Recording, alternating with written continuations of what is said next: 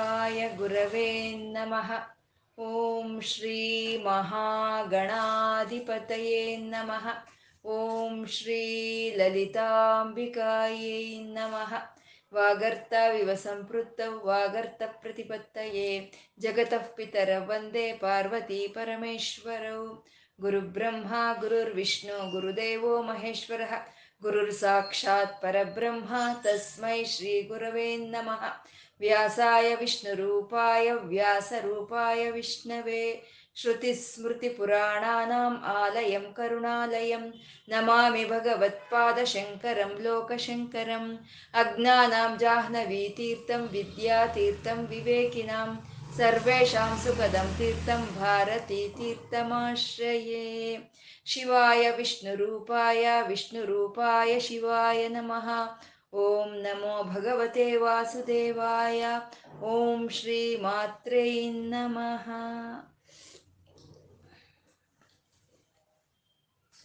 ಅಸ್ಯ ಶ್ರೀ ವಿಷ್ಣುರ್ದಿವ್ಯ ಸಹಸ್ರನಾಮ ಸ್ತೋತ್ರ ಮಹಾಮಂತ್ರಸ್ಯ ಅಂದರೆ ಇವಾಗ ಹೇಳ್ಕೊಳಕ್ಕೆ ಹೊರಟಿರೋಂಥ 1000 ನಾಮಗಳ ಆ ವಿಷ್ಣು ಸಹಸ್ರನಾಮ ಅನ್ನೋದು ಅದು ಮಾಲಾ ಮಂತ್ರಸ್ಯ, ಅದು ಮಾಲೆಯಾಗಿದೆ, ಅದು ಮಂತ್ರಸ್ಯ, ಮಂತ್ರಗಳಿಂದ ಕೂಡಿರೋ ಅಂಥ ನಾಮಗಳು.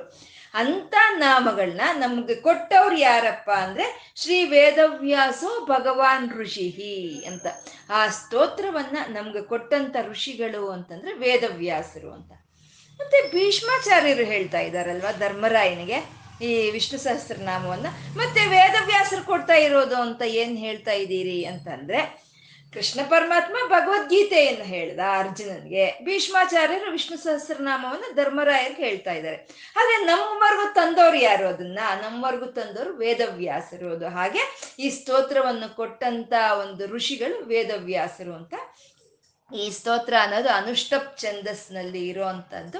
ಇದರಲ್ಲಿ ಇರೋಂಥ ಒಂದು ಬೀಜ ಅಂತಂದರೆ ಅಮೃತ ತತ್ವ, ಅಮೃತಾಂ ಶುದ್ಭವೋ ಬೀಜಂ, ಆ ಅಮೃತ ತತ್ವ ಶಾಶ್ವತ ತತ್ವವನ್ನು ತೋರಿಸೋ ಅಂಥದ್ದೇ ಗುರಿಯಾಗಿ ಇರೋ ಅಂಥದ್ದು ಈ ವಿಷ್ಣು ಸಹಸ್ರನಾಮ ಸ್ತೋತ್ರ ಅನ್ನೋದು. ಮತ್ತು ಈ ವಿಷ್ಣು ಸಹಸ್ರನಾಮ ಸ್ತೋತ್ರದ ಪ್ರತಿಪಾದ್ಯ ದೇವರು ಯಾರಪ್ಪ ಅಂದರೆ ಶ್ರೀಮನ್ನಾರಾಯಣೋ ವಿಷ್ಣು ಅಂತ ಹೇಳ್ತಾ ಇದ್ದಾರೆ. ಶ್ರೀಮನ್ನಾರಾಯಣನೇ ಈ ವಿಷ್ಣು ಸಹಸ್ರನಾಮದಲ್ಲಿ 1000 ನಾಮಗಳಿಂದ 1000 ರೂಪಗಳಿಂದ ಹೇಳ್ತಾ ಇರುವಂತಹದ್ದು. ಆದ್ರೆ ಆ ನಾರಾಯಣ ಯಾರು ಅಲ್ಲಪ್ಪ, ಇಲ್ಲಿ ನಿಂತಿರುವಂತ ಕೃಷ್ಣನೇ, ದೇವಕೀನಂದನ ಸೃಷ್ಟ ಆ ದೇವಕೀನಂದನಾದ ಕೃಷ್ಣ ಪರಮಾತ್ಮನ ಬಗ್ಗೆನೆ ಈ ವಿಷ್ಣು ಸಹಸ್ರನಾಮಗಳು ಹೇಳ್ತಾ ಇರುವಂತಹದ್ದು ಅಂತ ಭೀಷ್ಮಾಚಾರ್ಯರು ಆನಂದದಿಂದ ಹೇಳ್ತಾ ಇದ್ದಾರೆ. ಅದಕ್ಕೆ ಈ ಸ್ತೋತ್ರ ಎಂಥ ಸಂದರ್ಭ ಅನ್ನೋದು ನೋಡಿ. ಹೇಳ್ತಾ ಇರೋವಂಥ ಗುರುಗಳು ಆಚಾರ್ಯರು ಅಲ್ಲೇ ಇದ್ದಾರೆ, ಕೇಳಿಸ್ಕೊಳ್ತಾ ಇರೋವಂಥ ಶಿಷ್ಯನು ಧರ್ಮರಾಯನು ಅಲ್ಲೇ ಇದ್ದಾನೆ, ಅದನ್ನು ಕೊಟ್ಟಂತ ಋಷಿಗಳು ವೇದವ್ಯಾಸರು ಅಲ್ಲೇ ಇದ್ದಾರೆ. ಅದು ಯಾರ ಬಗ್ಗೆ ಹೇಳ್ತಾ ಇದ್ದಾರೋ ಆ ಕೃಷ್ಣ ಪರಮಾತ್ಮನೇ ಅಲ್ಲೇ ಉಪಸ್ಥಿತನಿದ್ದಾನೆ ಅಂತ ಅಂದಮೇಲೆ ಇಂಥ ಸ್ತೋತ್ರ ಪವಿತ್ರಾನಾಂಚ ಪವಿತ್ರಂ ಮಂಗಳಾನಾಂಚ ಮಂಗಳಂ, ಇದಕ್ಕಿಂತ ಪವಿತ್ರವಾದ ಇದಕ್ಕಿಂತ ಮಂಗಳಕರವಾದ ಇನ್ನೇನಿರುತ್ತೆ ಅಂತ ಒಂದು ವಿಷ್ಣು ಸಹಸ್ರನಾಮವನ್ನು ಭೀಷ್ಮಾಚಾರ್ಯರು ಧರ್ಮರಾಯರ ಮೂಲಕ ನಮಗೆಲ್ಲ ಕೊಡ್ತಾ ಇದ್ದಾರೆ. ಅದಕ್ಕೂ ಮೊದಲು ಒಂದು 5 ಧ್ಯಾನ ಶ್ಲೋಕಗಳನ್ನು ಹೇಳ್ತಾ ಇದ್ದಾರೆ. ಪರಮಾತ್ಮ ಆ ಒಂದು ಸತ್ವಗುಣದವನು, ಅವನು ಗುಣಾತೀತನ, ಅವನು ಗುಣಾತೀತನಾದ್ರೂ ಅವನೊಂದು ಆಕಾರ ಅಂತ ತಾಳ್ಬೇಕು ಅಂದರೆ ಅವನು ಪಡ್ಕೊಳ್ಳೋ ಅಂಥದ್ದು ಸತ್ವವಾದಂಥ ಗುಣವನ್ನು. ಆ ಸತ್ವಗುಣವನ್ನು ಸಂಕೇತ ಮಾಡೋದಕ್ಕೆ ಕ್ಷೀರೋದನ್ವತ್ ಪ್ರದೇಶ ಅಂತ ಅಂದರು. ಅಂದರೆ ಬಿಳಿಯ ಒಂದು ಹಾಲಿನ ಸಮುದ್ರ ಅಂತ. ಆ ಹಾಲಿನ ಸಮುದ್ರದ ತೀರದಲ್ಲಿ ಆ ಒಂದು ಮಣಿಗಳಿಂದ ಅಲಂಕೃತವಾಗಿರುವಂಥ ಒಂದು ಸಿಂಹಾಸನದ ಮೇಲೆ ಮಣಿಹಾರಗಳನ್ನು ತಾನಲಂಕರಿಸಿಕೊಂಡು ಆ ಸಿಂಹಾಸನವನ್ನು ಮಣಿಹಾರಗಳಿಂದ ಅಲಂಕರಿಸಲ್ಪಟ್ಟಿರುವಂಥ ಸಿಂಹಾಸನದ ಮೇಲೆ ಶಂಖ ಚಕ್ರ ಗದಾ ಪದ್ಮಗಳನ್ನು ಧರಿಸಿರೋ ಅಂಥ ಮುಕುಂದನ ನಾರಾಯಣನ ಸಿಂಹಾಸನದ ಮೇಲೆ ಕೂತಿದ್ರೆ ಅವನಲ್ಲಿ ಕೂತಿದಾನಲ್ಲ ಅಂತ ಹೇಳಿ ಅಮೃತ ಮೋಡಗಳು, ಅಮೃತ ತುಂಬಿರುವಂಥ ಮೋಡಗಳು ಒಂದು ಛತ್ರಿಯಾಗೆ ಆ ಪರಮಾತ್ಮನ ಮೇಲೆ ಬಂದು ವಿರಚಿತ ಉಪರಿ ವಿರಚಿತೈ ಅಲ್ಲಿ ಬಂದು ನಿರ್ಮಾಣ ಆಯಿತು. ಆ ನಿರ್ಮಾಣ ಆದಂಥ ಮೋಡಗಳು ಶುಭ್ರೈ ರಬ್ರೈ ರದಬ್ರೈ ಶುಭ್ರವಾಗಿರುವಂಥವು. ಅವು ಆ ಹನಿಯನ್ನ ಸುರಿಸ್ತಾ ಇದೆ. ಆ ಹನಿಯಲ್ಲಿ ಒದ್ದೆ ಆಗ್ತಾ ಅಲ್ಲಿ ಕೂತಿರುವಂಥ ನಾರಾಯಣನು ಅವನು ಆನಂದದಿಂದ ಇದ್ದಾನೆ ಅಂತ ಹೇಳ್ತಾ ಇದ್ದಾರೆ. ಅಂದ್ರೆ ಅಲ್ಲಿಂದ ವರ್ಷಿಸದೇ ಇರೋಂಥ ಮಳೆ ಅಂತಂದ್ರೆ ಅದೇ ಅಮೃತ ಧಾರೆ. ಅದು ಆ ಅಮೃತ ಧಾರೆಯಲ್ಲಿ ನೈತಾ ಇರೋ ಪರಮಾತ್ಮ ಆನಂದದಿಂದ ಇದಾನೆ ಪುಣ್ಯ ಅಂತ ಇಲ್ಲಿ ಹೇಳ್ತಾ ಇರೋ ಅಂಥದ್ದು. ಅಂದ್ರೆ ಅಂತ ಸಾತ್ವಿಕ ಗುಣವಾದಂಥ ಪರಮಾತ್ಮನನ್ನ ನಾವು ಸತ್ವಗುಣದಿಂದ ನಮ್ಮ ಹೃದಯದಲ್ಲಿ ನಾವು ಅನುಭವಕ್ಕೆ ತಂದುಕೊಂಡ್ರೆ ಅದೇ ಕ್ಷೀರೋದನ್ವತ್ ಪ್ರದೇಶ, ನಮ್ಮ ಸತ್ವಗುಣದಿಂದ ತುಂಬಿರುವಂಥ ನಮ್ಮ ಹೃದಯವೇ ಆ ಕ್ಷೀರಸಾಗರವಾಗುತ್ತೆ. ಅಲ್ಲಿ ಬಂದು ಆ ಪರಮಾತ್ಮ ನೆಲೆಸಿದ್ರೆ ಆವಾಗ ಆನಂದ ರೂಪನಾದ ಆ ಮುಕುಂದನ ನಮ್ಮಲ್ಲಿ ನೆಲೆಸಿದ್ರೆ ನಮಗಿನ್ನ ಆನಂದವೇ ಅನ್ನೋದನ್ನು ಮೊದಲನೆಯ ಒಂದು ಧ್ಯಾನ ಶ್ಲೋಕದಲ್ಲಿ ಹೇಳಿದ್ರೆ, ಎರಡನೇ ಧ್ಯಾನ ಶ್ಲೋಕದಲ್ಲಿ ಅಂದ್ರೆ ಹೃದಯದಲ್ಲಿ ಅನುಭವ ಪಟ್ಕೊಳ್ತಾ ಇರುವಂತ ಪರಮಾತ್ಮ ಅವನು ಸೂಕ್ಷ್ಮದವನು, ಅವನು ಮೃದುವಾದಂಥವನು, ಆದ್ರೆ ಅವನು ವಿಶ್ವಾಕಾರನು ಅಂತ ಹೇಳಿ ಭೂಪಾದ ವ್ಯಸ್ಯ ನಾಭಿ ಅಂತ ಹೇಳಿದ್ರು. ಅಂದ್ರೆ ಆ ಪರಮಾತ್ಮನನ್ನ ಹೃದಯದಲ್ಲಿ ನಿನ್ಗೆ ಏನು ಗೋಚರವಾಗ್ತಾ ಇದ್ದಾನೋ ಆ ಪರಮಾತ್ಮನ ಪಾದಗಳು ಭೂಮಿ ಮೇಲೆ ಇದೆ, ಅವನ ನಾಭಿ ಆಕಾಶದಲ್ಲಿ ಇದೆ, ಅವನು ಪ್ರಾಣ, ಅವನು ಉಸಿರೇ ಈ ಪ್ರಪಂಚದಲ್ಲಿ ವ್ಯಾಪಿಸ್ಕೊಂಡಿರುವಂತ ಗಾಳಿಯಾಗಿದೆ, ಮತ್ತೆ ಸೂರ್ಯಚಂದ್ರರೇ ಅವನ ನೇತ್ರಗಳು, ದಿಕ್ಕುಗಳೇ ಅವನ ಕಿವಿಗಳು, ಸ್ವರ್ಗಲೋಕವೇ ಅವನ ಮುಖವಾಗಿದೆ ಅಂತ ಸಂಪೂರ್ಣ ವಿಶ್ವಾಕಾರವಾಗಿದ್ದಾನೆ. ಅವನ ಒಳಗೆ ಸುರ ನರ ಖಗ ಭೋಗಿಗೋ ಗಂಧರ್ವ ದೈತ್ಯೈಹಿ, ಸುರರು, ದೇವತೆಗಳು, ಮನುಷ್ಯರು, ಮತ್ತೆ ಅಸುರರು, ಸರ್ಪಗಳು, ಪಕ್ಷಿ ಪಕ್ಷಾದುಗಳು, ಎಲ್ಲ ಪ್ರಾಣಿಗಳು ಅವನ ಒಳಗಡೆನೆ ತುಂಬಿಕೊಂಡು ಇರೋ ಅಂತ ಒಂದು ವಿಶ್ವ ವಿಗ್ರಹವನ್ನ ಧ್ಯಾನಿಸ್ಬೇಕು. ಅವನು ತ್ರಿಭುವನ ವಪುಷಂ ಅಂತ ಇದ್ದಾರೆ. ಅಂದ್ರೆ ಮೂರು ಲೋಕಗಳೇ ಒಂದು ಶರೀರವನ್ನಾಗಿರೋ ಅಂತ ವಿರಾಟ್ ಸ್ವರೂಪವನ್ನ ಧ್ಯಾನಿಸ್ಬೇಕು ಅಂತ ಎರಡನೇ ಶ್ಲೋಕದಲ್ಲಿ ಹೇಳಿದ್ರು. ಅಂದ್ರೆ ನಮ್ಮ ಒಳಗೆ ಯಾರಿದ್ದಾರೋ ಅವನೇ ಆಚೆನೂ ಇದ್ದಾನೆ ಅಂತ. ಅಂತರ್ಬಹಿಶ್ಚ ಸರ್ವಂ ವ್ಯಾಪಿನ ನಾರಾಯಣ ಸ್ಥಿತ, ನನ್ನ ಒಳಗು ನನ್ನ ಆಚೆನೂ ಅವನೇ ಇದ್ದಾನೆ ಅನ್ನೋ ಹಾಗೆ ಧ್ಯಾನಿಸ್ಬೇಕು ಅಂತ ಎರಡನೇ ಧ್ಯಾನ ಶ್ಲೋಕವನ್ನು ಹೇಳಿದ್ರು. ಇವಾಗ ಮೂರನೇ ಧ್ಯಾನ ಶ್ಲೋಕವನ್ನ ಇಲ್ಲಿ ಹೇಳ್ತಾ ಇದ್ದಾರೆ. ಶಾಂತಾಕಾರಂ ಭುಜಗಶಯನಂ ಪದ್ಮನಾಭಂ ಸುರೇಶಂ ವಿಶ್ವಾಗಾರಂ ಗಗನ ಸದೃಶಂ ಮೇಘವರ್ಣಂ ಶುಭಾಂಗಂ ಲಕ್ಷ್ಮೀಕಾಂತಂ ಕಮಲನಯನಂ ಯೋಗಿ ಉದ್ಯಾನಗಮ್ಯಂ ವಂದೇ ವಿಷ್ಣು ಭವಭಯಹರಂ ಸರ್ವಲೋಕೈಕನಾಥಂ ಅಂತ ಮೂರನೇ ಧ್ಯಾನ ಶ್ಲೋಕವನ್ನು ಹೇಳ್ತಾ ಇದ್ದಾರೆ. ಅಂದ್ರೆ ಆ ಪರಮಾತ್ಮ ಎಂಥವನು ಅಂದ್ರೆ ಅಂದ್ರೆ ಶಾಂತಾಕಾರಂ, ಅಂದ್ರೆ ಆ ಶಾಂತವೆಲ್ಲ ತಗೊಂಡು ಬಂದು ಒಂದು ಕಡೆ ಸೇರಿಸಿದ್ರೆ ಆ ಶಾಂತಾಕಾರಮೇ ಆ ವಿಷ್ಣುವು ಅಂತ ಇಲ್ಲಿ ಹೇಳ್ತಾ ಇದ್ದಾರೆ. ಶಾಂತ ಸ್ವರೂಪನು ಅಂದ್ರೆ ಶಾಂತಾಕಾರಂ ಅಂತಂದ್ರೆ ಈ ಸೃಷ್ಟಿಗೆ ಪೂರ್ವದಲ್ಲೇ ಇದ್ದಂಥ ಪರಮಾತ್ಮನು, ಈ ಸೃಷ್ಟಿ ಆಗೋದಕ್ಕಿಂತ ಮುಂಚೆನೆ ಇದ್ದಂಥ ಪರಮಾತ್ಮ ಅವನು ಶಾಂತಾಕಾರಂ. ಅಲ್ಲಿ ಯಾವ ಸ್ಪಂದನೇನೂ ಇಲ್ಲ, ಶಾಂತವಾಗಿದ್ದಾನೆ ಅಂತ. ಇವಾಗ ಸಮುದ್ರ ಅನ್ನೋದು ಅದು ಗಟ್ಟಿಯಾಗಿ ಮಂಜಾಗೋಗಿದೆ ಅಂತ ಇಟ್ಕೊಳ್ಳೋಣ. ಆ ಸಮುದ್ರ ಯಾವಾಗ ಗಟ್ಟಿಯಾಗಿ ಮಂಜಾಗೋಗಿದೆಯೋ ಅಲ್ಲಿ ಯಾವ ಸ್ಪಂದನೇನೂ ಇರೋದಿಲ್ಲ, ಅಲ್ಲಿ ಶಾಂತವೇ ಅದು. ಅದೇ ಅಲ್ಲಿ ಒಂದು ಸೂರ್ಯ ಕಿರಣ ಬಿದ್ದಾಗ ಅದು ಕರ್ಗಕ್ಕೆ ಶುರುವಾದ್ರೆ ಆವಾಗ ನಾದ ಬಿಂದುಗಳು ಅನ್ನೋದು ಅದರೊಳಗೆ ಬರುತ್ತೆ ಅಲ್ವಾ. ಹಾಗೆ ಈ ಸೃಷ್ಟಿಗೆ ಪೂರ್ವದಲ್ಲೇ ಇದ್ದಂಥ ಪರಮಾತ್ಮನು ಅವನು ಶಾಂತಾಕಾರಂ, ಅವನು ಶಾಂತ ಚಿತ್ತದಿಂದ ಈ ಶಾಂತವೇ ಅವನು ಗುಣವಾಗಿರೋ ಅಂತ ಅವನು ಶಾಂತಾಕಾರಂ ಅಂತ. ಈ ಶಾಂತಾಕಾರವಾಗಿರೋ ಅಂಥ ಪರಮಾತ್ಮ ನಮ್ಮ ಅನುಭವಕ್ಕೆ ಬರಬೇಕು ಅಂತ ಅಂದ್ರೆ ಅದು ಜಾಗೃತ್, ಸ್ವಪ್ನ, ಸುಷುಪ್ತಿನಲ್ಲಿ ಬರೋದಿಲ್ಲ. ಜಾಗೃತ್ ಅಂದ್ರೆ ನಾವು ಎಚ್ಚರವಾಗಿರುವಂಥದ್ದನ್ನ ಜಾಗೃತಾವಸ್ಥೆ ಅಂತ ಹೇಳ್ತೀವಿ. ಸ್ವಪ್ನಾವಸ್ಥೆ ಅಂದ್ರೆ ನಾವು ಮಲಕೊಂಡು ನಿದ್ದೆ ಮಾಡೋ ಅಂಥ ಅವಸ್ಥೆಯನ್ನ ನಿದ್ರಾವಸ್ಥೆ ಅಂತ ಹೇಳ್ತೀವಿ. ನಿದ್ದೇನೂ ಅಲ್ಲ, ಸಂಪೂರ್ಣ ನಿದ್ದೆ ಅದು, ಅದು ಸ್ವಪ್ನ ಇಲ್ದಲೇ ಸಂಪೂರ್ಣ ಗಾಢವಾದಂಥ ನಿದ್ರೆಯನ್ನ ಸುಷುಪ್ತಿ ಅಂತ ಹೇಳ್ತೀವಿ. ಅಂದ್ರೆ ಈ ಜಾಗೃತಾವಸ್ಥೆಯಲ್ಲಿ ನಮ್ಮ ಮನಸ್ಸು, ನಮ್ಮ ಶರೀರ ಎರಡು ಕೆಲಸ ಮಾಡುತ್ತೆ. ಸ್ವಪ್ನಾವಸ್ಥೆಯಲ್ಲಿ ನಮ್ಮ ಮನಸ್ಸು ಮಾತ್ರ ಕೆಲಸ ಮಾಡುತ್ತೆ, ಶರೀರ ವಿಶ್ರಾಂತಿಯನ್ನು ಪಡುತ್ತೆ. ಸುಷುಪ್ತಿಯಲ್ಲಿ ಮನಸ್ಸು, ಶರೀರ ಎರಡೂ ವಿಶ್ರಾಂತಿಯನ್ನು ಪಡುತ್ತೆ. ಈ ಮೂರಲ್ಲೂ ನಮಗೆ ಆ ಶಾಂತಾಕಾರಂ ಆದ ಆ ಪರಮಾತ್ಮನ ಗೋಚರ ನಮ್ಗಾಗೋದಿಲ್ಲ. ಈ ಜಾಗೃತ, ಸ್ವಪ್ನ, ಸುಷುಪ್ತಿಗಳಿಗೂ ಅತೀತವಾಗಿರುವಂಥ ಸಮಾಧಿ ಸ್ಥಿತಿ ಅಂತ ಇರುತ್ತೆ. ಆ ಸಮಾಧಿ ಸ್ಥಿತಿಯಲ್ಲಿ ನಮ್ಗೆ ಏನು ಗೋಚರವಾಗುತ್ತೋ ಅದೇ ಶಾಂತಾಕಾರ ನಿರಾಕಾರಂ, ಅದೇ ಪರಮಾತ್ಮ ಅಂತೆ, ಅದೇ ಶಾಂತ್ಯಾತೀತ ಕಳಾತ್ಮಿಕ ಅಂತ ಅಮ್ಮನವ್ರ ನಾಮಗಳಲ್ಲಿ ನಾವು ಅದನ್ನೇ ಹೇಳ್ಕೊಂಡಿರೋವಂಥದ್ದು. ಅಂತ ಶಾಂತಾಕಾರ ಸ್ವರೂಪನವನು. ಅಂದ್ರೆ ಯಾವಾಗ ಶಾಂತವಾಗಿರ್ತಾನೆ ಅವನು? ಅವನಿಗೇನು ಕೆಲಸ ಇಲ್ದಲೇ ಇರ್ಬೇಕಾದ್ರೆ, ಅವನಿಗೆ ಯಾವುದು ಸಮಸ್ಯೆ ಇಲ್ದಲೇ ಇರ್ಬೇಕಾದ್ರೆ ಶಾಂತವಾಗಿರ್ತಾನ ಅವನು ಅಂದ್ರೆ ಅಲ್ಲ. ಭುಜಗಶಯನಂ, ಭುಜಗಶಯನಂ ಅಂದ್ರೆ ಹಾವಿನ ಮೇಲೆ ಮಲಕ್ಕೊಂಡಿದ್ದಾನೆ. ಹಾವಿನ ಮೇಲೆ ಮಲಕ್ಕೊಂಡಿರ್ಬೇಕಾದ್ರೂ ಅವನು ಶಾಂತವಾಗೇ ಇದ್ದಾನಂತೆ. ಯಾಕೆ ಅಂದ್ರೆ ಅವನು ಶಾಂತಾಕರ್ಮವನು, ಗುಣವೇ ಶಾಂತವಾಗಿರುವಂತಹದ್ದು. ನಾವು ನೀರು ಕುಡ್ದಾಗ ಅದು ಯಾವಾಗ ನಮ್ಗೆ ಬಾಯಾರಿಕೆಯನ್ನು ತೀರಿಸುತ್ತೆ? ಯಾವಾಗ್ಲೂ ಒಂದ್ಸಲಿ ಬಾಯಾರಿಕೆಯನ್ನು ತೀರಿಸಿ ಇನ್ನೊಂದ್ಸಲಿ ಬಾಯಾರಿಕೆ ತೀರಿಸ್ದಲ್ಲೇ ಇರುತ್ತಂದ್ರೆ ಇಲ್ಲ. ನೀರಿಗೆ ಬಾಯಾರಿಕೆಯನ್ನು ಹೋಗ್ಲಾಡ್ಸೋದೇ ಅದ್ರ ಗುಣ. ಹಾಗೆ ಆ ಪರಮಾತ್ಮ ಶಾಂತವಾಗಿರೋದೇ ಅವನ ಗುಣ.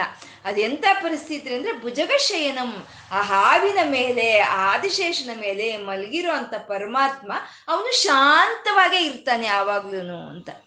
ನಾವು ಹಾವು ಮನೆ ಒಳಗೆ ಇರೋದಲ್ಲ, ಹಾವು ಮನೆ ಒಳಗೆ ಇದೆಯೋ ಏನೋ ಅನ್ನೋ ಒಂದು ಸಂದೇಹ ಬಂದ್ರೆ ಆಗೋಯ್ತು ನಮ್ಗೆ ಅಲ್ವಾ?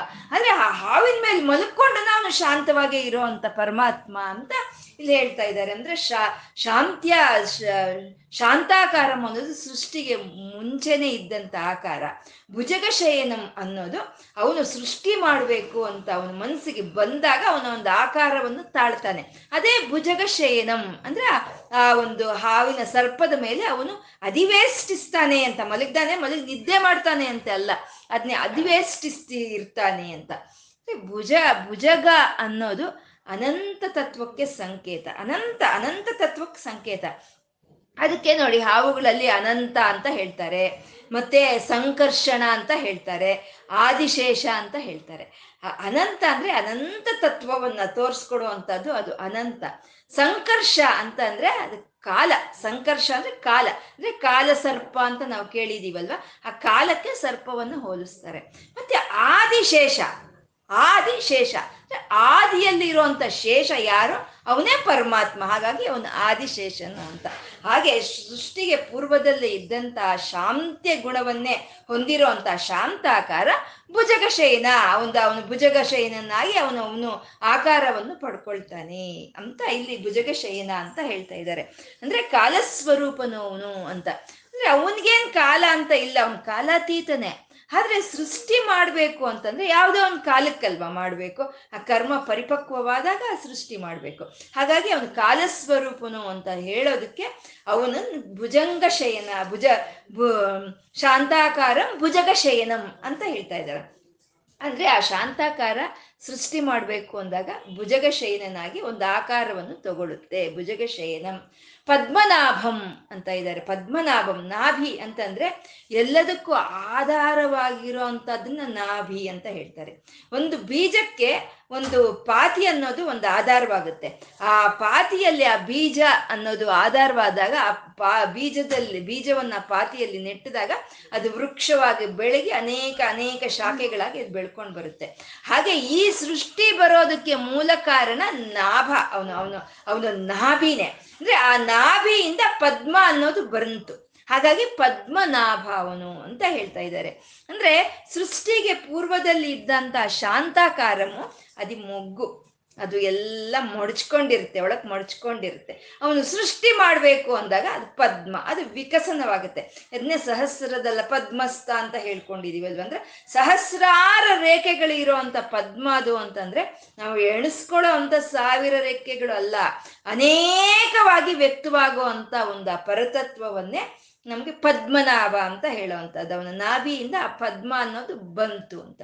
ಆ ಬಂದಂತ ನಾಭಿಯ ಪದ್ಮದಿಂದ ಬ್ರಹ್ಮದೇವರು ಬರ್ತಾರೆ. ಮೊದಲು ಸೃಷ್ಟಿ ಮಾಡಬೇಕು ಅಂತ ಸೃಷ್ಟಿಕರ್ತರಾದ ಬ್ರಹ್ಮದೇವರು ಆ ಪದ್ಮದಿಂದ ಬರ್ತಾರೆ.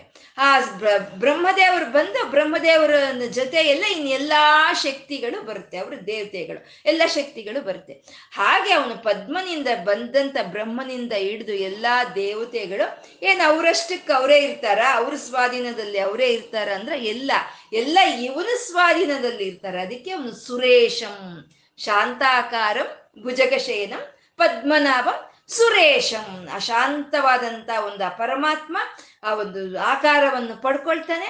ಅವನೇ ಆಧಾರವಾಗಿ ಆ ಪದ್ಮ ಅನ್ನೋದು ಅಂದ್ರೆ ಪ್ರಕಟವಾಗುತ್ತೆ. ಅದರಿಂದ ಎಲ್ಲ ದೇವತೆಗಳು ಹುಟ್ಟುತ್ತಾರೆ.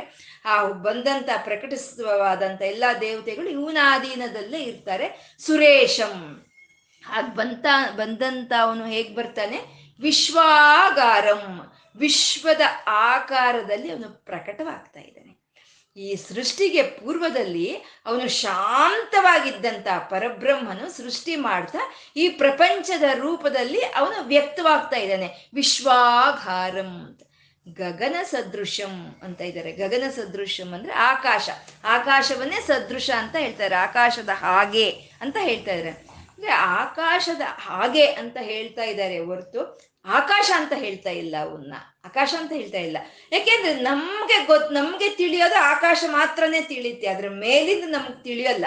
ಹಾಗಾಗಿ ನಮಗ್ ತಿಳಿದಿರೋದ್ರಲ್ಲಿ ಅನಂತವಾಗಿರುವಂತಹದ್ದು ಆಕಾಶವನ್ನ ಪರಮಾತ್ಮನಿಗೆ ಹೋಲಿಸ್ತಾ ಇದ್ದಾರೆ ಗಗನ ಸದೃಶಂ ಅಂತ. ಆಕಾಶಕ್ಕೆ ಯಾಕೆ ಹೋಲಿಸ್ತಾ ಇದ್ದಾರೆ ಅಂದ್ರೆ, ಆಕಾಶ ಎಲ್ಲಿಂದ ಎಲ್ಲಿವರೆಗೂ ಇದೆ? ಎಲ್ಲಿಲ್ಲ ಆಕಾಶ? ಎಲ್ಲ ಕಡೆನೂ ಇದೆ. ಅನಂತ ಅನಂತ ತತ್ವವನ್ನ ತೋರಿಸೋದಕ್ಕೋಸ್ಕರ ಗಗನ ಸದೃಶಂ ಅಂತ ಹೇಳಿದ್ರೆ ಎಲ್ಲ ಕಡೆ ತುಂಬಿಕೊಂಡಿರೋ ಅಂತ ಪರಮಾತ್ಮ ಅಂತ. ಮತ್ತೆ ಆಕಾಶಕ್ಕೊಂದು ರೂಪು ಅಂತ ಇದೆಯಾ?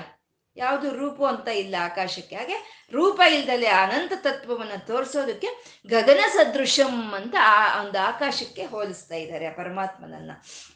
ಅಂದ್ರೆ ಆಕಾಶ ಅಂತ ಅಂದ್ರೆ ಶೂನ್ಯ ಅಲ್ಲ, ಶೂನ್ಯ ಅಲ್ಲ. ನಾವು ಹೇಳ್ತೀವಿ ವ್ಯಾಕ್ಯೂಮ್ ಅಂತ ಹೇಳ್ತೀವಿ. ಆಕಾಶ ಅಂದ್ರೆ ಶೂನ್ಯ ಅಲ್ಲ, ಅದು ಶಕ್ತಿ. ಆಕಾಶ ಅಂತಂದ್ರೆ ಎಲ್ಲದಕ್ಕೂ ಅವಕಾಶವನ್ನು ಕೊಡೋದು ಆಕಾಶ ಅಂತ. ಅದೆಲ್ಲದಕ್ಕೂ ಅವಕಾಶವನ್ನು ಕೊಡುತ್ತೆ ಆಕಾಶ ಅನ್ನೋದು. ಇವಾಗೆಲ್ಲ ಯಾವುದಿಲ್ಲ ಆಕಾಶದಲ್ಲಿ?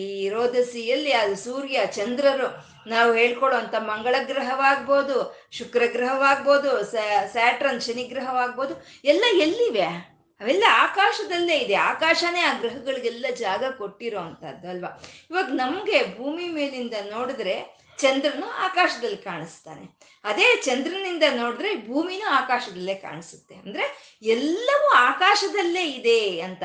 ನಮ್ಮ ಒಳಗನೂ ಆಕಾಶ ಇದೆ, ನಮ್ಮ ಆಚೆನೂ ಆಕಾಶ ಇದೆ, ನಮ್ಮ ಒಳಗನೂ ಆಕಾಶ ಇದೆ. ನಮ್ಮ ಒಳಗಡೆ ಇರುವಂಥ ಆಕಾಶವನ್ನು ದಹರಾಕಾಶ ಅಂತ, ಚಿದಾಕಾಶ ಅಂತ ನಾವು ಕರಿತೀವಿ. ಅಂದರೆ ಆಕಾಶ ಅನ್ನೋದು ಎಲ್ಲದಕ್ಕೂ ಅವಕಾಶವನ್ನು ಕೊಡೋ ಅಂಥದ್ದು ಆಕಾಶ ಅಂತ. ಮತ್ತೆ ಆಕಾಶ, ಕಾಶ ಅಂದ್ರೆ ಪ್ರಕಾಶ, ವಿಕಾಶ ಅಂದ್ರೆ ಎಲ್ಲದಕ್ಕೂ ಪ್ರಕಾಶವನ್ನು ಕೊಡ್ತಾ ಇದೆ ಆಕಾಶ ಅನ್ನೋದು. ಆಕಾಶ ಆ ಅಂತಂದ್ರೆ ನಾವು ಸಂಪೂರ್ಣ ತೆಗಿತೀವಿ ಆ ಅಂತ. ಅಂದ್ರೆ ಪರಿಪೂರ್ಣವಾದ ಶಕ್ತಿಯಿಂದ ತುಂಬಿರೋ ಅಂಥದ್ದು ಆಕಾಶ ಅಂತ. Full of energy. ಅದು ವ್ಯಾಕ್ಯೂಮ್ ಅಲ್ಲ ಆಕಾಶ ಅನ್ನೋದು. ಅದರಲ್ಲಿ ಎನರ್ಜಿ ಇದೆ. ಅದು ಎಲ್ಲದಕ್ಕೂ ಅವಕಾಶವನ್ನು ಕೊಡ್ತಾ ಇದೆ. ಅಂದರೆ ಆ ಪರಮಾತ್ಮ ಆಕಾಶನದಾಗೆ ಅವನು ಅನಂತನಾಗಿದ್ದಾನೆ. ಅವನಿಗೆ ಯಾವುದು ರೂಪ ಇಲ್ಲ, ಎಲ್ಲದಕ್ಕೂ ಅವಕಾಶವನ್ನು ಕೊಟ್ಟಿದ್ದಾನೆ, ಎಲ್ಲದಕ್ಕೂ ಪ್ರಕಾಶವನ್ನು ಕೊಡ್ತಾ ಇದ್ದಾನೆ ಅವನು ಅಂತ ಹೇಳೋದಕ್ಕೆ ಗಗನ ಸದೃಶಂ ಅಂತ ಹೇಳಿದ್ರು. ಮೇಘವರ್ಣಂ, ಅವನ ವರ್ಣ ಹೇಗಿದೆ ಅಂದ್ರೆ ನೀಲಿಮೇಘ ಶ್ಯಾಮನ, ಅವನು ನೀಲಿಮೇಘ ವರ್ಣದಿಂದ ಇದ್ದಾನೆ ಅವನು. ಯಾಕೆ ನೀಲಿಮೇಘ ವರ್ಣದಿಂದ ಇದ್ದ ಅಂದ್ರೆ, ಇವಾಗ ಮೋಡ ಮೇಘ ಹೇಗಿರುತ್ತೆ? ಅದು ಕಪ್ಪು ಬಣ್ಣದಲ್ಲಿರುತ್ತೆ. ಅದು ಯಾಕೆ ಕಪ್ಪು ಬಣ್ಣದಲ್ಲಿರುತ್ತೆ ಮೇಘ ಅಂತಂದ್ರೆ, ಅದ್ರ ತುಂಬ ನೀರು ತುಂಬಿಕೊಂಡಿದೆ, ತುಂಬಿ ಹೋಗಿದೆ ನೀರು, ಸುರಿಯೋದಕ್ಕೆ ತಯಾರಾಗಿದೆ. ಅದಕ್ಕಾಗಿ ಅದು ನೀಲಿ ಬಣ್ಣವನ್ನು, ಆ ಕಪ್ಪು ಬಣ್ಣವನ್ನು ಪಡ್ಕೊಂಡಿರುತ್ತೆ ಮೇಘ. ಮತ್ತೆ ಈ ಪರಮಾತ್ಮನೋ ಕರುಣಾರಸದಿಂದ ತುಂಬಿ ಹೋಗಿದ್ದಾನೆ. ಆ ಕರುಣಾರಸ ಅನ್ನೋದು ತುಂಬಿ ಹೋಗಿದೆ ಅವನಲ್ಲಿ. ಹಾಗಾಗಿ ಅವನು ಆ ನೀಲಿ ಬಣ್ಣದಲ್ಲಿ, ಆ ಕಪ್ಪು ಬಣ್ಣದಲ್ಲಿ, ಆ ಮೇಘದ ಹಾಗೆ ಕಾಣಿಸ್ತಾ ಇದ್ದಾನೆ ಅಂತ. ಅಂದ್ರೆ ಆ ಮೇಘ ಅನ್ನೋದು ಈ ಗ್ರೀಷ್ಮ ಋತು ಅಂದ್ರೆ ಈ ವೈಶಾಖ ಮಾಸ, ಬಿಸಿಲಿಗೆ ಬೆಂದು ಹೋಗ್ತಾ ಇರ್ತೀವಿ. ಆ ಬಿಸಿಲಿಗೆ, ಆ ತಾಪಕ್ಕೆ ಬೆಂದು ಹೋಗ್ತಾ ಇರೋ ಅಂತ ನಮ್ಗೆ ಮಳೆ ಬರೋದು ಬೇಡ. ಮೋಡ ಬಂದ್ರೆ ಸಾಕು. ಅದ್ ನೀರು ತುಂಬಿಕೊಂಡಿರೋ ಮೋಡ ಬಂದ್ರೇನೆ ಅವಾಗಲೇ ತಣ್ಣಗಾಗುತ್ತೆ, ಆ ತಂಪು ಗಾಳಿ ಅನ್ನೋದು ಬೀಸುತ್ತೆ. ಹಾಗೆ ಪರಮಾತ್ಮನ ಒಂದು ಅನುಭವ ಅನ್ನೋದು ನಮ್ಮ ಹೃದಯಕ್ಕೆ ಬಂದ್ರೆ ಸಾಕು, ಅವನು ಆ ಕರುಣೆಯನ್ನು ನಮಗೆ ಸುರಿಸ್ತಾನೆ. ಆ ಕರುಣಾರಸದಿಂದ ಕೂಡಿ ಇರೋಂಥ ಪರಮಾತ್ಮ ಅವನು ನೀಲಮೇಘ ಶ್ಯಾಮ ಅಂತ ಹೇಳೋದಕ್ಕೆ ಮೇಘವರ್ಣಂ ಅಂತ ಹೇಳ್ತಾ ಇರೋವಂಥದ್ದು. ಮತ್ತೆ ಕೃಷ್ಣ ಪರಮ ಗೋಕುಲದಲ್ಲಿ ಎಲ್ಲರೂ ಹೇಗಿದ್ದೀರಾ ಅಂತ ಪ್ರಶ್ನೆ ಕೇಳಿದ್ರೆ ಆ ಗೋಕುಲದಲ್ಲಿ ಇದ್ದಂತ ಅವ್ರು ಹೇಳಿದ್ರಂತೆ, ನೀಲಿಮೇಘ ಶ್ಯಾಮನ ಗೋಕುಲದಲ್ಲಿ ಓಡಾಡ್ತಾ ಇದ್ದಾನೆ ಅಂದಮೇಲೆ ಅಲ್ಲಿ ನಾವು ತಂಪಾಗೆ ಇರ್ತೀವಿ, ಆಹ್ಲಾದವಾಗೇ ಇರ್ತೀವಿ ಅಂತ ಹೇಳಿದ್ರಂತೆ. ಅಂದ್ರೆ ಆ ನೀಲಿಮೇಘ ಶ್ಯಾಮನು, ಆ ಕರುಣಾ ರಸ ತುಂಬಿಕೊಂಡಿರುವಂತ ಕೃಷ್ಣ ಪರಮಾತ್ಮ, ಅವನು ಮೋಡದ ಹಾಗೆ ಓಡಾಡ್ತಾ ಇದ್ರೆ ಅಲ್ಲಿರೋರಿಗೆಲ್ಲ ತಂಪುದನವೇ ಅಂತ ಹೇಳೋದಕ್ಕೆ ಅವರು ಆ ನೀಲಿ ಮೇಘ ಓಡಾಡ್ತಾ ಇದೆ ಗೋಕುಲದಲ್ಲಿ ಅಂತ ಹೇಳಿದ್ರಂತೆ. ಹಾಗೆ ಪರಮಾತ್ಮ ಮೇಘವರ್ಣಂ, ಆ ಒಂದು ಕರುಣಾರಸದಿಂದ ತುಂಬಿರೋ ಅಂತ ಒಂದು ಕಪ್ಪು ಬಣ್ಣದವನಾಗಿದ್ದಾನೆ. ಮೇಘವರ್ಣಂ ಶುಭಾಂಗಂ ಅಂತ ಇದ್ದಾರೆ. ಶುಭಾಂಗಂ, ಅವನ ಅಂಗಗಳೆಲ್ಲ ಶುಭವೇ, ಶುಭಕರವೇ ಅವನ ಅಂಗಗಳ, ಅವನ ಅಂಗಗಳೆಲ್ಲ ಶುಭವನ್ನೇ ಕೊಡುತ್ತೆ ಅಂತ ನಾವು ಹಿಂದಿನ ಧ್ಯಾನ ಶ್ಲೋಕದಲ್ಲಿ ಹೇಳ್ಕೊಂಡಿದ್ದೀವಿ. ಭೂಪಾದವ್ಯಸ್ಯ ನಾಭಿ ಅಂತ ಹೇಳ್ಕೊಂಡಿದ್ದೀವಿ. ಅಂದ್ರೆ ಅವನ ಅಂಗಾಂಗಗಳೆಲ್ಲ ಯಾವುದು? ಭೂಮಿ, ಆಕಾಶ, ಅಗ್ನಿ, ವಾಯು, ಇದೆಲ್ಲ ಅವನ ಅಂಗಾಂಗಗಳು. ಸೂರ್ಯ, ಚಂದ್ರ, ಸ್ವರ್ಗ, ಇವೆಲ್ಲ ಅವನ ಅಂಗಾಂಗಗಳು, ದಿಕ್ಕುಗಳು. ಅಂದ್ರೆ ಈ ಅಂಗಾಂಗಗಳೆಲ್ಲ ಶುಭವೇ ಅಲ್ವಾ? ಹಾಗಾಗಿ ಶುಭಾಂಗನವನು ಅಂತ. ಮತ್ತೆ ಅವೆಲ್ಲ ಏನ್ ಕೊಡ್ತಾ ಇದೆ? ಶುಭವನ್ನು ಕೊಡ್ತಾ ಇದೆ. ಮಾನವ ಜಾತಿಗೆ, ಸಮಸ್ತ ಒಂದು ಜೀವರಾಶಿಗೆ ಒಂದು ಮಂಗಳವನ್ನು ಕೊಡ್ತಾ ಇದೆ, ಶುಭವನ್ನು ಉಂಟು ಮಾಡ್ತಾ ಇದೆ. ಹಾಗಾಗಿ ಶುಭಾಂಗಂ ಅಂತ ಹೇಳ್ತಾ ಇದ್ದಾರೆ. ಅಂದ್ರೆ ಗಗನ ಸದೃಶಂ ಅಂತ ಹೇಳಿ ಅಲ್ಲಿ ನಿರ್ವಿಕಾರವನ್ನು ಹೇಳಿದ್ರು, ನಿರ್ಗುಣ ಬ್ರಹ್ಮನನ್ನು ಹೇಳಿದ್ರು, ಯಾವುದು ಆಕಾರವಲ್ಲಿ ಇಲ್ದಲೇ ಇರುವಂತ ನಿರಾಕಾರ ಬ್ರಹ್ಮನನ್ನು ಹೇಳಿದ್ರು. ಮೇಘವರ್ಣಂ ಶುಭಾಂಗಂ ಅಂತ ಹೇಳೋದ್ರಲ್ಲಿ ಆ ಸಗುಣಾಕಾರವನ್ನು ಹೇಳ್ತಾ ಇದ್ದಾರೆ, ಸಗುಣಾಕಾರವನ್ನು ಹೇಳ್ತಾ ಇದ್ದಾರೆ. ಅಂದ್ರೆ ಆ ನಿರ್ಗುಣ ಬ್ರಹ್ಮನೇ ಸಗುಣ ಬ್ರಹ್ಮನಾಗಿ ಬರ್ತಾ ಇದ್ದಾನೆ. ಆ ನಿರಾಕಾರವೇ ಒಂದು ಆಕಾರವನ್ನು ತಗೊಳ್ತಾ ಇದೆ. ಅದಕ್ಕೂ ಇದಕ್ಕೂ ಯಾವುದು ಭೇದ ಇಲ್ಲ ಅಂತ. ಇದನ್ನೇ ರಾಮಕೃಷ್ಣ ಪರಮಹಂಸರು ಹೇಳ್ತಾರೆ, ನೀರು ಮಂಜು, ನೀರು ಮಂಜು. ಮಂಜಲ್ಲೇನಿದೆ?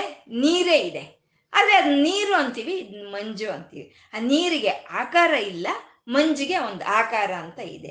ಎರಡು ಒಂದೇ ಅಲ್ವಾ? ಅಂತಂದ್ರೆ ನೀರು ಯಾವಾಗ ಮಂಜಾಗುತ್ತೆ, ನೀರು ಯಾವಾಗ ಆಕಾರ ತಗೊಳ್ಳುತ್ತೆ ಅಂದ್ರೆ ನೀರು ತಣ್ಣಗಾದಾಗ ಮಂಜಾಗುತ್ತೆ, ಮಂಜಾದಾಗ ಅದು ಆಕಾರ ತಗೊಳ್ಳುತ್ತೆ. ಹಾಗೆ ಪರಮಾತ್ಮ ನಮ್ಮ ಮೇಲೆ ಕರುಣೆಯನ್ನು ತೋರಿಸೋದಕ್ಕೋಸ್ಕರ ಅವನು ತಣ್ಣಗಾಗಿ ಅವನೊಂದು ಆಕಾರವನ್ನು ತಗೊಳ್ತಾನೆ. ಆ ನಿರ್ಗುಣ ಬ್ರಹ್ಮನೇ ಸಗುಣಾಕಾರವನ್ನು ತಗೊಳ್ತಾನೆ ಅಂತ ಹೇಳಿ ಆ ನೀರು ಮಂಜಿನ ಒಂದು ಉದಾಹರಣೆಯನ್ನ ರಾಮಕೃಷ್ಣ ಪರಮಹಂಸರು ಕೊಡ್ತಾರೆ. ಹಾಗೆ ಗಗನ ಸದೃಶಂ ಮೇಘವರ್ಣಂ ಶುಭಾಂಗಂ ಲಕ್ಷ್ಮೀಕಾಂತಂ, ಅವನು ಲಕ್ಷ್ಮೀಕಾಂತಂ. ಅಂದರೆ ಲಕ್ಷ್ಮಿ ಅಂತಂದರೆ ಐಶ್ವರ್ಯಗಳು, ಐಶ್ವರ್ಯಗಳು. ಲಕ್ಷ್ಮಿ ಅಂತಂದರೆ ಎಲ್ಲರ ಲಕ್ಷ್ಯವು ಯಾರ ಕಡೆ ಇದೆಯೋ ಅವಳು ಲಕ್ಷ್ಮಿ. ಎಲ್ಲರ ಲಕ್ಷ್ಯವು ಯಾರ ಕಡೆ ಇರುತ್ತೋ ಅವಳನ್ನೇ ಲಕ್ಷ್ಮಿ ಅಂತ ಹೇಳೋದು.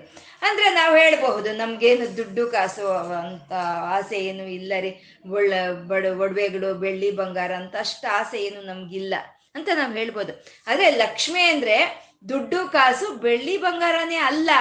ಲಕ್ಷ್ಮಿ ಅಂದರೆ ಆನಂದ, ಲಕ್ಷ್ಮಿ ಅಂದರೆ ಆರೋಗ್ಯ, ಲಕ್ಷ್ಮಿ ಅಂದರೆ ಚೈತನ್ಯ, ಲಕ್ಷ್ಮಿ ಅಂದರೆ ಪರಿಶುಭ್ರತೆ, ಲಕ್ಷ್ಮಿ ಅಂದರೆ ಗಂಡನಿಗೆ ಹೆಂಡತಿ ಮಕ್ಕಳು, ಹೆಂಡತಿಗೆ ಗಂಡ ಮಕ್ಕಳು, ತಂದೆ ತಾಯಿಗೆ ಮಕ್ಕಳು, ಮಕ್ಕಳಿಗೆ ತಂದೆ ತಾಯಿ, ಪರಿಶುಭ್ರತೆ, ಒಳ್ಳೆಯ ಸದ್ಗುರು, ಒಳ್ಳೆಯ ಸ್ನೇಹಿತರು, ಕರೆದ್ರೆ ಆ ಅನ್ನೋ ಅಂತ ಒಂದು 4 ಜನ ಆಪ್ತರು, ಇದೆಲ್ಲ ಲಕ್ಷ್ಮಿನೇ, ಇದೆಲ್ಲ ಲಕ್ಷ್ಮಿನೇ. ಮತ್ತೆ ಇದರಲ್ಲಿ ಯಾವುದು ಬೇಡ ಅನ್ನೋರು ಯಾರಾದರೂ ಇರ್ತಾರ? ಯಾವುದು ಬೇಡ, ಇದ್ರಿ ಹೇಳಿದ್ರಲ್ಲಿ ಯಾವುದು ನಂಗೆ ಬೇಡ, ಕೀರ್ತಿ, ಸಂಪತ್ತು, ಇದು ಯಾವುದು ಬೇಡ ನಂಗೆ ಅನ್ನೋರು ಯಾರು ಇರಲ್ಲ ಅಲ್ವಾ? ಅಂದಮೇಲೆ ಎಲ್ಲರ ಲಕ್ಷ್ಯ ಎಲ್ಲಿದೆ?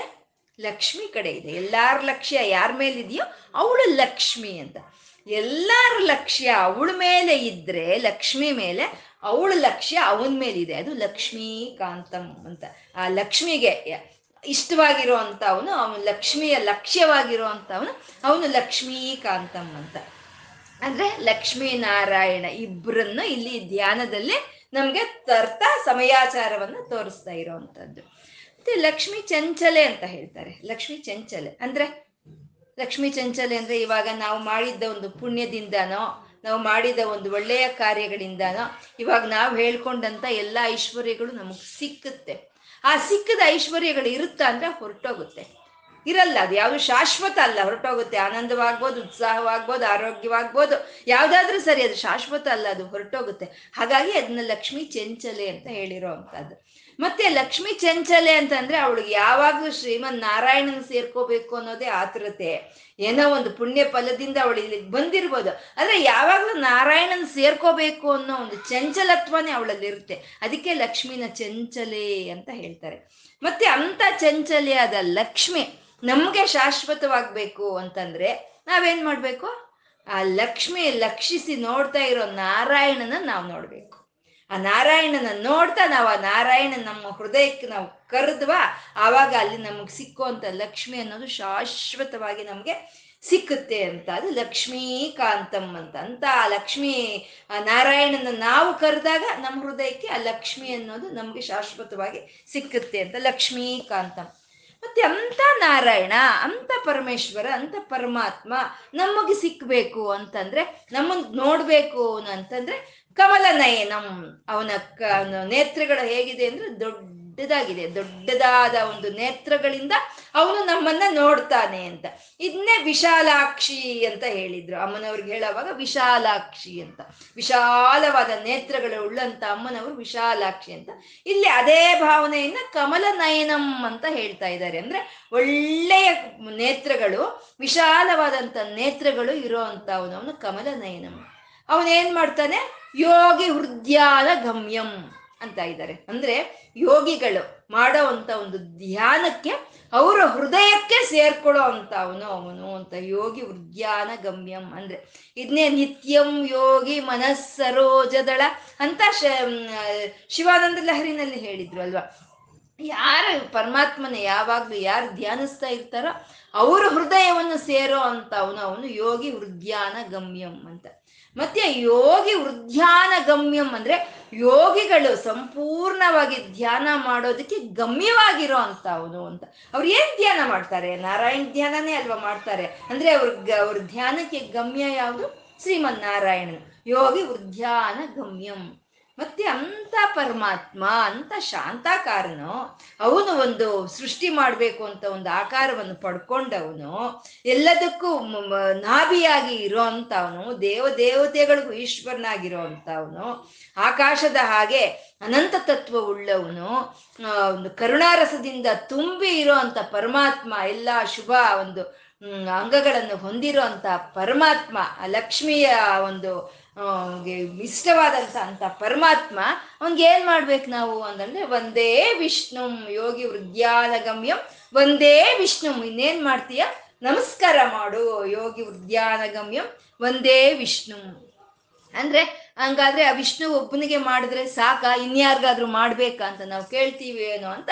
ಸರ್ವಲೋಕೈಕನಾಥಂ ಅಂತಂದ್ರು, ಅವನೇ ಎಲ್ಲಾ ಲೋಕಗಳಿಗೂ ನಾಥನು, ಅವನು ಒಬ್ಬನೇ ಇದ್ದಾನೆ, ಅವನಿಗೆ ನೀನು ವಂದನೆ ಮಾಡು ಅಂತ.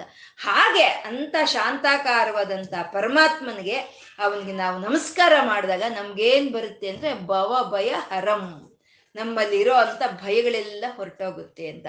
ಭವ ಭಯ ಹರಂ ಅಂತಂದ್ರೆ ಭವ ಅಂತಂದ್ರೆ ಈ ಸಂಸಾರ, ಈ ಸಂಸಾರದಲ್ಲಿ ಇರೋಂಥ ಭಯಗಳೆಲ್ಲ ಹೊರಟೋಗುತ್ತೆ ಅಂತ. ಅದಕ್ಕೆ ಯಾರೋ ಹೇಳಿದ್ರಂತ, ಅಯ್ಯೋ ಸಂಸಾರದಲ್ಲಿರೋ ಭಯಗಳು ಹೋಗಿ ನನ್ಗೇನ್ ಭಯ, ನಾನು ಮದ್ವೆನೇ ಮಾಡ್ಕೊಂಡಿಲ್ಲ ಅನ್ನಂತೆ. ಅಂದ್ರೆ ಮದ್ವೆ ಮಾಡ್ಕೊಳ್ದಿದ್ರೆ ಭಯ ಇರಲ್ಲ ಅಂತನಾ? ಮದ್ವೆ ಮಾಡ್ಕೊಳ್ದಿದ್ರು ಭಯ ಇರುತ್ತೆ. ಸಂಸಾರ ಭವ ಅಂತಂದ್ರೆ ಜನ್ಮ ಪಾರಂಪರ್ಯವನ್ನೇ ಸಂಸಾರ ಅಂತ ಹೇಳೋವಂಥದ್ದು. ಅಂದ್ರೆ ಈ ಸಂಸಾರದಲ್ಲಿ ಇರೋವಂಥ ಭಯಗಳೆಲ್ಲ ಹೋಗುತ್ತೆ ಅಂತ. ಅದು ಪ್ರಾಥಮಿಕ ದಶೆಯಲ್ಲಿ ನಾವು ಅನ್ಕೊಳ್ತೀವಿ ಭವಭಯ ಹರಂ ಅಂದ್ರೆ ಈ ಸಂಸಾರದಲ್ಲಿ ಇರೋವಂಥ ಭಯಗಳು ಹೋಗುತ್ತೆ ಅಂತ.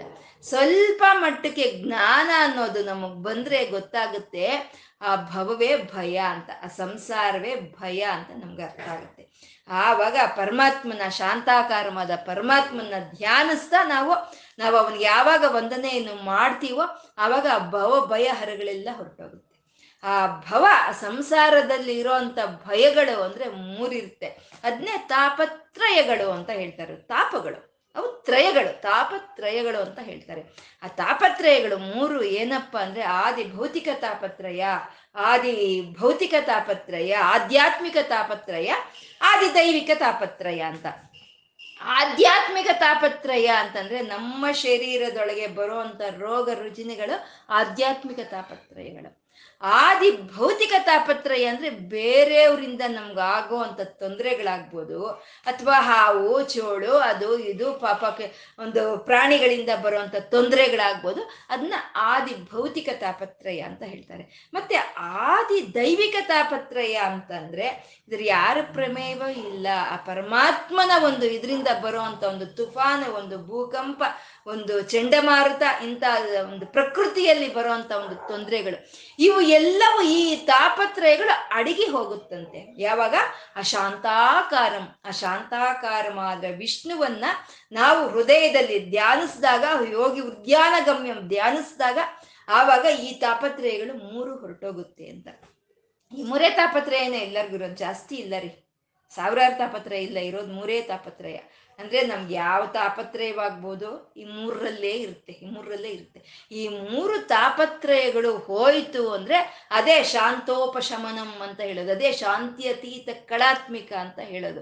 ಈ ಮೂರು ತಾಪಗಳು ಯಾವಾಗ ಹೊರಟೋಯ್ತಾ ಅದಕ್ಕೆ ನಾವು ಈ ಮೂರು ತಾಪಗಳು ಹೋಗಬೇಕು ಅಂತ ಓಂ ಶಾಂತಿ ಶಾಂತಿ ಶಾಂತಿ ಅಂತ 3 ಸಲ ನಾವು ಹೇಳೋ ಅಂಥದ್ದು. ಅಂದರೆ ಅಂಥ ಇಂಥ ಶಾಂತಾಕಾರವಾದ ವಿಷ್ಣುವನ್ನು ನಾವು ಧ್ಯಾನಿಸಿದಾಗ ಆ ಶಾಂತ್ಯಾತೀತ ಕಳಾತ್ಮಿಕ ಆದ ಆ ಪರಿಸ್ಥಿತಿ ನಮಗೆ ಬರುತ್ತೆ ಅಂತ, ನಮಗೆಲ್ಲ ಒಂದು ತಾಪಗಳು ಈ ಭವಭಯಗಳೆಲ್ಲ ಹೋಗುತ್ತೆ ಅನ್ನೋದನ್ನ ಈ 3ನೇ ಧ್ಯಾನದಲ್ಲಿ ತಿಳಿಸ್ತಾ ಇದ್ದಾರೆ. 3 ವಿಧವಾದ ಧ್ಯಾನ ಶ್ಲೋಕಗಳನ್ನು ನಮಗೆ ಹೇಳ್ತಾ ಇದ್ದಾರೆ. ಈ 3ರಲ್ಲಿ 3 ವಿಧವಾದ ಒಂದು ಮೂರ್ತಿಗಳನ್ನು ನಮಗೆ ತೋರಿಸಿದ್ರು. ಮೊದಲನೇದು ಒಂದು ಸತ್ವಗುಣದಿಂದ ಕೂಡಿರುವಂತ ಪರಮಾತ್ಮ, ಹೃದಯದಲ್ಲಿ ಇರುವಂತ ಪರಮಾತ್ಮ. 2ನೇದು ವಿಶ್ವದ ಆಕಾರದಲ್ಲಿ ಇರುವಂತ ಪರಮಾತ್ಮ, ಅವನೇ ಈ ಸೃಷ್ಟಿಗೂ ಮುಂಚೆನೆ ಇದ್ದಂತ ಒಂದು ಶಾಂತಾಕಾರಂ ಅವನು ಅಂತ 3 ಇದುವಾಗಿ ಹೇಳಿದ್ರು. ಈ ಶಾಂತಾಕಾರಂ ಭುಜಗಶಯನಂ ಅನ್ನೋ ಶ್ಲೋಕ ನಮ್ಗೆ ತುಂಬಾ ಚೆನ್ನಾಗಿ ಗೊತ್ತಿರೋ ಶ್ಲೋಕ, ಶ್ಲೋಕದಲ್ಲಿ ನಮ್ಗೆ ತಿಳಿದಲೇ ಇರೋ ವಿಷಯಗಳು ಎಷ್ಟಿವೆ ಅಲ್ವಾ. ಆ ಪೂರ್ತಿ ಒಂದು ಭಾವನೆ ಅನ್ನೋದು ನಮ್ಮಲ್ಲಿ ಬಂತ. ಇವಾಗ ವಿಷ್ಣು ಏನು ಅನ್ನೋದು ನಮ್ಗೆ ಗೊತ್ತಾಗೋಯ್ತು ಅಲ್ವಾ, ವಿಷ್ಣು ಏನು ಅನ್ನೋದು ನಮ್ಗೆ 3 ಶ್ಲೋಕಗಳಿಂದ ತಿಳಿದೋಯ್ತು. ಇನ್ನು ನಾವು ವಿಷ್ಣು ಸಹಸ್ರನಾಮ ಓದಿದ್ರು ಒಂದೇ, ಬಿಟ್ರು ಒಂದೇ ಅನ್ನೋ ಭಾವನೆ. ಅಂದ್ರೆ ಪರಮಾತ್ಮ ಸಿಕ್ಕದ ಮೇಲೆ ಇನ್ನೇನು ಅನ್ನೋ ಹಾಗೆ. ಅಂದ್ರೆ ಯಾರೋ ಒಬ್ರು ಭಗವದ್ಗೀತೆ ಪ್ರವಚನವನ್ನ ಹೇಳ್ತಾ ಇದ್ರೆ ಪ್ರತಿ ಒಬ್ಬ ರೈತನು ಅವನ ಕೆಲಸ ಮುಗಿಸ್ಕೊಂಡು ಅವ್ನು ಮೊದಲನೇ ದಿನ ಬಂದು ಮುಂದಿನ ಸಾಲಲ್ಲೇ ಕೂತ್ಕೊಂಡ್ರೆ ಅವ್ನಿಗೆ ಹಿಡಿದ್ಬಿಡ್ತು, ಅದು ಮೊದಲನೇ ದಿನಾನೇ ಅವ್ನಿಗೆ ಹಿಡಿದ್ಬಿಡ್ತು.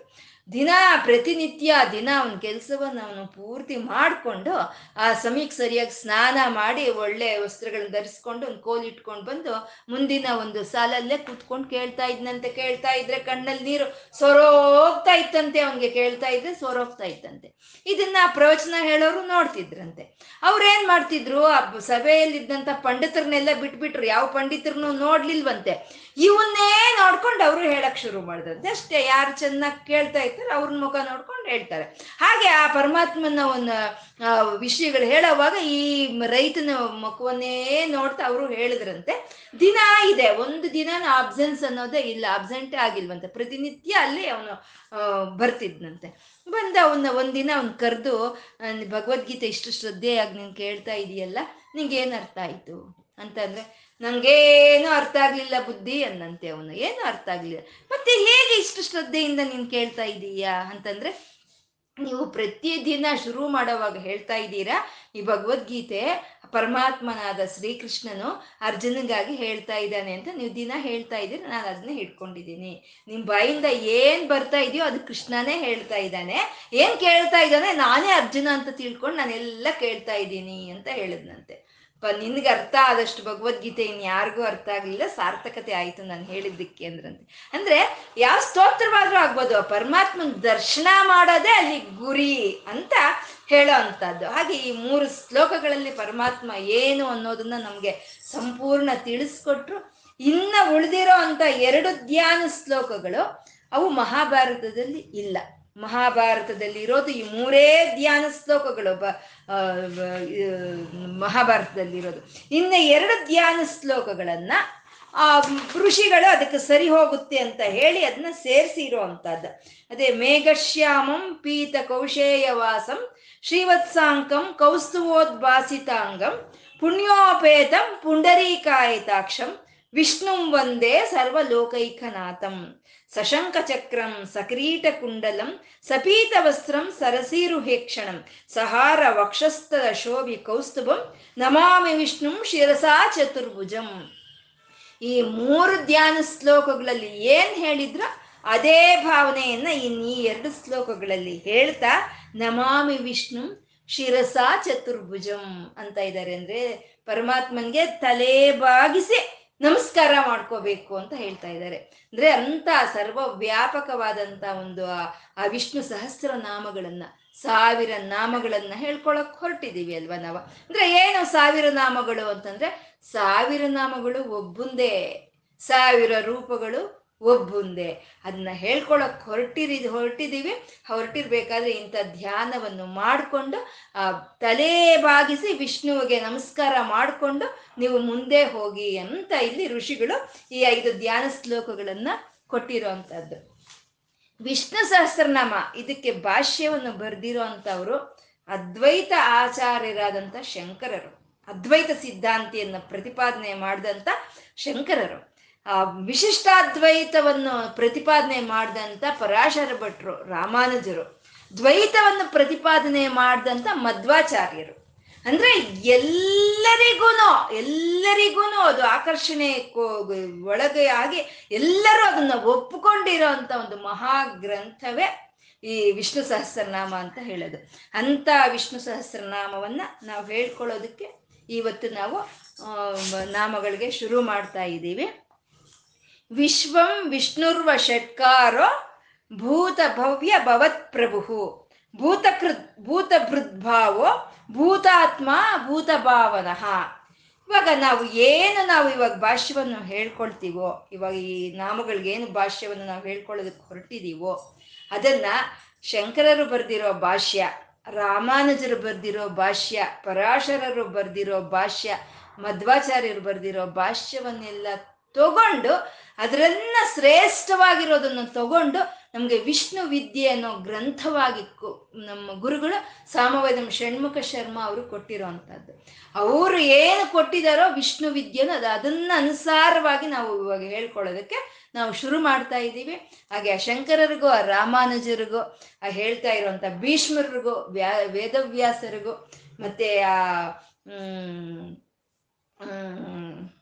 ವೇದವ್ಯಾಸರಿಗೂ, ಮತ್ತೆ ಆ ಸಾಮವೇದ ಷಣ್ಮುಖ ಶರ್ಮಾ ಅವ್ರಿಗೂ ನಾವು ವಂದನೆಗಳನ್ನ, ನಮಸ್ಕಾರಗಳನ್ನ ತಿಳಿಸ್ಕೊಳ್ತಾ ಅವರ ಆಶೀರ್ವಾದವನ್ನು ಪಡ್ಕೊಳ್ತಾ ನಾವು ಶುರು ಮಾಡ್ಕೊಳ್ಳೋಣ.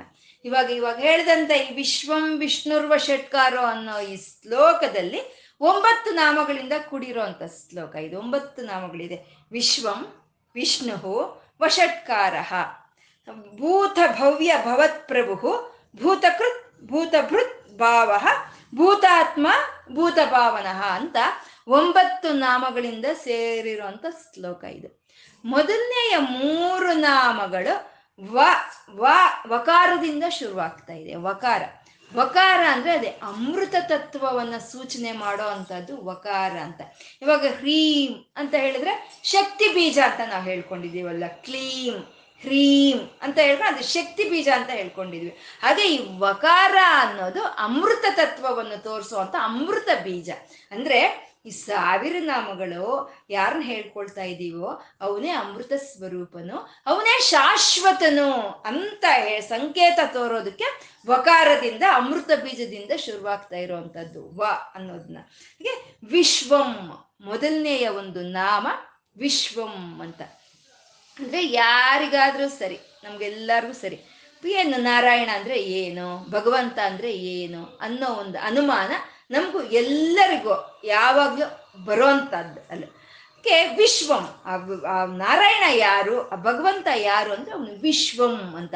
ಅಂದ್ರೆ ನಮ್ಮ ಕಣ್ಣಿಗೆ ಕಾಣಿಸ್ತಾ ಇರೋ ಈ ಪ್ರಪಂಚವೇ ಅವನೇ ನಾರಾಯಣ, ಅವನ ಹೆಸರೇ ವಿಶ್ವಂ ಅಂತ ಹೇಳ್ತಾ ಇದ್ದಾರೆ. ಯಾಕೆ ಅಂದ್ರೆ ನಮ್ಗೆ ಕಣ್ಣಿಗೆ ಕಾಣಿಸೋದು ಮೊದಲು ಕಾಣಿಸೋದು ನಮ್ಗೆ ಪ್ರಪಂಚನೇ, ನಮ್ ಪ್ರಪಂಚನೇ. ಯಾವಾಗ್ಲೂ ಟೆರ್ರಸ್ ಮೇಲಕ್ ನಾವು ಹೋಗ್ಬೇಕು ಅಂದ್ರೆ ನಮಗ್ ಮೊದಲು ಕಾಣಿಸೋದು ಮೊದಲನೆಯ ಮೆಟ್ಲೆ. ಆ ಮೊದಲನೆಯ ಮೆಟ್ಲಿಂದ ಹೋದ್ರೆ ನಾವು ಟೆರ್ರಸ್ಗೆ ಹೋಗ್ತೀವಿ. ಹಾಗೆ ಮೊದಲು ನಮಗ್ ಕಾಣಿಸೋದು ಈ ಪ್ರಪಂಚ. ಅಂದ್ರೆ ಈ ಪ್ರಪಂಚ ನಮ್ಗೇನು ಕಾಣಿಸ್ತಾ ಇದೆಯೋ ಅದೇ ನಾರಾಯಣ, ಅವನ ಹೆಸರೇ ವಿಶ್ವಂ ಅಂತ ಮೊದಲನೆಯ ಒಂದು ನಾಮಕ್ಕೆ ಅರ್ಥವನ್ನು ಹೇಳ್ತಾ ಇದ್ದಾರೆ, ವಿಶ್ವಂ ಅಂತ. ಅಂದ್ರೆ ಭಗವದ್ಗೀತೆಯಲ್ಲಿ ಕೃಷ್ಣ ಪರಮಾತ್ಮ ಹೇಳ್ತಾನೆ, ದೇವ್ರು ಕಾಣಿಸಿದ್ನ ದೇವ್ರು ಕಾಣಿಸಿದ್ನ ಅಂತ ಕೇಳೋದಲ್ಲ, ಕಾಣಿಸಿದ್ದೆಲ್ಲ ದೇವ್ರೆ ಅಂತ ತಿಳ್ಕೊ ಅಂತ. ಹಾಗೆ ಈ ಪ್ರಪಂಚ, ಈ ವಿಶ್ವ ಅನ್ನೋದು ನಮ್ಗೆ ಏನು ಕಾಣಿಸ್ತಾ ಇದೆಯೋ ಅದೇ ನಾರಾಯಣ ಅಂತ ವಿಶ್ವಂ ಅಂತ ಇಲ್ಲಿ ಹೇಳ್ತಾ ಇದ್ದಾರೆ. ಅಂದ್ರೆ ಪ್ರಪಂಚವನ್ನ ಈ ಸೃಷ್ಟಿ ಮಾಡಬೇಕು ಅನ್ನೋ ಅಂತ ಒಂದು ಒಂದು ಕಾರಣ, ಆ ಕಾರಣದಿಂದ ಸೃಷ್ಟಿ ಆಗಿರುವಂತಹದ್ದು ಈ ಪ್ರಪಂಚ. ಅಂದ್ರೆ ಕಾರ್ಯಕಾರಣ ಶಕ್ತಿನೇ ವಿಶ್ವಂ ಅಂತ. ಅಂದ್ರೆ ಅಂದ್ರೆ ಕಾರ್ಯವೂ ಅವನೇ, ಕಾರಣವೂ ಅವನೇ ಅಂತ ಹೇಳೋವಂಥದ್ದು. ಅಂದ್ರೆ ಈ ಸೃಷ್ಟಿ ಮಾಡಿರೋ ಅಂತ ಈ ಪ್ರಪಂಚ ಎಲ್ಲ ಅವನೇ, ಈ ಪ್ರಪಂಚಕ್ಕೆ ಕಾರಣವಾಗಿರೋವನು, ಆ ಕಾರ್ಯವು ಅವನೇ ಅನ್ನೋದು. ಮತ್ತೆ ಮೂರನೆಯ ಒಂದು ಅರ್ಥ ಅಂದ್ರೆ, ಯಾವಾಗಲೂ ವಿಷ್ಣು ಸಹಸ್ರನಾಮದಲ್ಲಿ ಪ್ರತಿ ಒಂದು ನಾಮಕ್ಕೂ 3-4 ವಿಧವಾದಂಥ ಒಂದು ಅರ್ಥಗಳಿರುತ್ತೆ. ಯಾಕೆಂದ್ರೆ ವೇದ ಅಲ್ವಾ, ವೇದ ತ್ರಯಿ ಅಂತ ಕರೀತಾರೆ ವೇದವನ್ನು. ಯಾಕೆಂದ್ರೆ ಅದಕ್ಕೆ 3-3 ಅರ್ಥಗಳಿರೋ ಅಂಥದ್ದು, ಹಾಗೆ 3-4 ಅರ್ಥಗಳಿರೋ ಅಂಥದ್ದು.